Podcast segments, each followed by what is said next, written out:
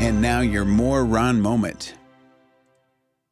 As students are heading back to school, it's a good time to remind people that the University of Findlay's All Hazards Training Center is offering a threat assessment course for Ohio's schools.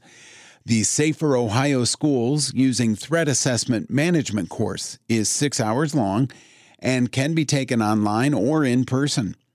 The course teaches how to identify behaviors, signs, and threats that may lead to violence, as well as how to determine the seriousness of a threat and the development of intervention plans. And that's your more Ron moment.